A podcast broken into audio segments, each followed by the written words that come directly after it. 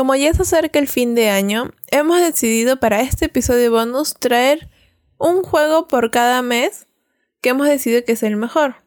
Sí, en realidad he de decir que eh, cada uno ha tomado una decisión sobre su mes, así que podría haber un mes en el que, em, bueno, Dick haya preferido elegir un juego que yo no elegiría y al revés. O sea, yo elegí un juego que ella no. Em, empecemos. Mm, ya, bueno, para enero, vamos a empezar enero. Ustedes saben, el mes más bonito del año porque son las vacaciones y todo lo demás. Para este mes yo he elegido New Super Mario Bros. U Deluxe porque fue un juego bastante entretenido, muy multijugador, muy gracioso dentro de lo poco que tenía y sí, me pareció que fue un juego que realmente valió la pena tenerlo. Tenía para mí todo. Estaba perfecto. Para febrero va a estar Steins Gate Elite, que es más que un juego, es una novela gráfica visual muy, muy profunda, con una historia impactante. Es más, es una de las novelas gráficas mejores calificadas dentro de su género, que es el, suspenso.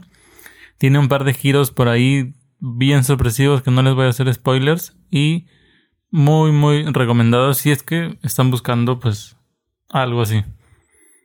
Luego para marzo tenemos Yoshi's Craft the World. Este juego lo sí, lo, lo compré el mismo marzo. Y fue un juego muy, muy bonito. Aunque ya he dicho bonito el, algo, algo breve. Pero. Fue un juego bastante corto. Pero tenía sus modos que realmente eran entretenidos. Hemos podido jugar los dos juntos y nos ha gustado esa donde éramos un robot y cada uno manejaba un bracito. Ha sido era nuestra parte favorita. Ah, ya, claro. La, la música ha sido muy, ha tenido, ha sido un muy buen acompañamiento. ¿No? Y, y todos los colores brillosos. Y las texturas también, porque muy buen trabajado. En abril, Cuphead. El juego, uno de los juegos más esperados, que llegaran a Nintendo Switch porque ya es un juego que estaba en Xbox y era un juego aclamadísimo. Una historia bastante divertida para los que la entienden. Un juego mm, con un nivel de dificultad como los clásicos, como esos que ya hoy en día ya no se hacen y la gente mucho se queja que es muy fácil, que no sé qué.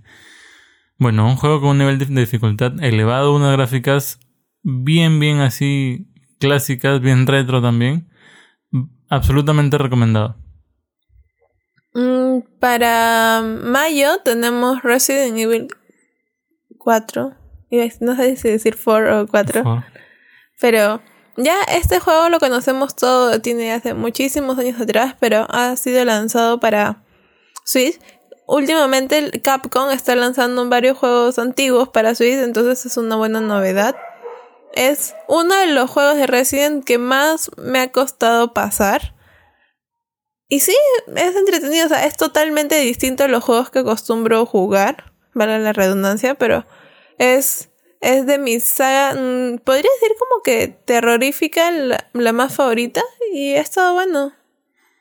En junio tenemos My Friend Pedro, que es un Cuphead en tres dimensiones con un plátano de protagonista. O sea, la perfección hecha videojuego. Muy bueno, muy entretenido, muy em, irreverente, muy gracioso. Creo que único en su género. Causó eh, mucho revuelo también con su llegada porque mucha gente lo esperaba. Si no me equivoco, viene de Steam el juego. Muy, muy, muy bueno. Es un... Em, ¿Cómo se les dice? Tipo New Super Mario Bros. U y tipo Cuphead. En julio tenemos a uno de los nominados a juego de tácticas del año Fire Emblem Three Houses por los Games Awards, que por cierto fueron un fiasco. Gran, gran juego, muy recomendado, pelea por turnos de, Nintendo, es un first party, así que pueden esperar toda la calidad que, tiene, que viene un first party de por sí. Mm, para agosto hemos elegido, esta sí fue una elección en conjunta, hemos elegido Astral Chain. Fue un juego que literal se agotó rápidamente, al menos acá en Perú. Fue sumamente complicado en, en venderlo, en encontrarlo, perdón. Pero, buen juego. ¿Qué podrías decir tú al respecto de ese juego? Tiene una calificación bastante alta. La historia es muy, muy buena. Y los gráficos, pues la verdad es que se lucieron. Eh, es, primo hermano de Bayonetta, porque está hecho por el mismo estudio. Y si no me equivoco, también fue eh, producida por uno de los productores de Bayonetta. Así que esperen por ahí el mismo nivel de calidad. Y ya se viene Bayonetta 3 probablemente el próximo año. Bayonetta 3 para septiembre, Link's Awakening. Un mes bastante complicado porque también tuvimos Diamond X Machina, pero Link's Awakening, el nominado a eh, juego con mejor estilo artístico, dirección artística por los Games Awards, pues obviamente tenía que estar como mejor del mes. Muy recomendado, una historia clásica que nos ha acompañado por muchísimos, muchísimos años y que aún así no deja de sorprendernos. Mm, para octubre, después de tanto tiempo, por fin pude probar Luigi's Mansion 3. Este juego ha estado muy bueno. prácticamente ha cumplido con todas las expectativas, creo que toda la gente que lo estuvo esperando. Estuvo nominado también en, los juegos que ya mencionó Juego familiar. Nominado como juego familiar del año. Y aunque no se llevó el premio, creo que ha estado en una muy buena posición su, su todo, todo, es un juego bastante completo.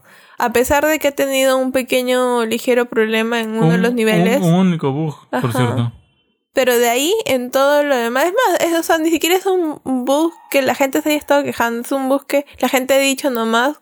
y, y ya está. una anécdota. Ajá, exactamente, así que muy buen juego, recomendadísimo. En noviembre, obviamente, tenía que estar Pokémon Sword y Pokémon Shield. Porque es el juego que más ha vendido en la historia de Nintendo Switch. Inclusive superó a el anterior era, si no me equivoco, Super Smash Bros. Y logró superarlo bastante rápido. Pues si no sabes qué es Pokémon a estas alturas, no te lo voy a poder explicar así en, un, en, medio minuto de, de podcast, pero Dale una oportunidad si es que tienes una Switch o una Switch Lite. Es un gran juego. La historia es... Mm, sin embargo, el contenido adicional que te ofrece el juego es prácticamente infinito. Puedes jugar con tus amigos. A todo esto no se olviden que tienen hasta enero, hasta finales del mes, para descargar sus premios. Ah, sí, con unos códigos por eh, para unas Pokéball. Pueden entrar en años.blog y ahí van a encontrar la noticia y van a poder canjear Pokéballs gratis, que es lo que a todos nos gusta. Vayan y compren el juego si es que no lo tienen, muy recomendado, como les decía. Eh, contenido muy, muy, muy amplio. Van a poder jugar con amigos, con extraños, van a poder competir, atrapar sus Pokémon favoritos y a partir del próximo año transferir, también traer Pokémon desde otros juegos. Claro, con el Pokémon Home ya viene, ya. Bueno, ya para terminar, como último mes y como último juego, hemos elegido Alien Isolation. ¿Sí? este juego tiene una buena calificación. Bastante alta. A pesar de que ha tenido algunos problemas de lag. Sí. Y, y a pesar de que su, su productor... Curioso porque salieron de la desarrolladora a, decir... Eh, sí, tiene un poquito de lag, pero bueno, ya el juego está ahí, no lo vamos a arreglar. Así que, pero sí, es un juego que realmente, si sacando el juego, la película, vale la pena probarlo. Bastante recomendado. Y bueno, eso ha sido nuestros nuestro mejor juego de cada mes. Nuestro top 12 por mes, sí. Mm, sí, probablemente alguno de estos juegos eh, entraría dentro de nuestro top 5. Muchas gracias por habernos escuchado. Nos encuentran en www.ninegames.blog y el episodio principal ya saben que sale todos los martes a las 3 de la tarde. Adiós.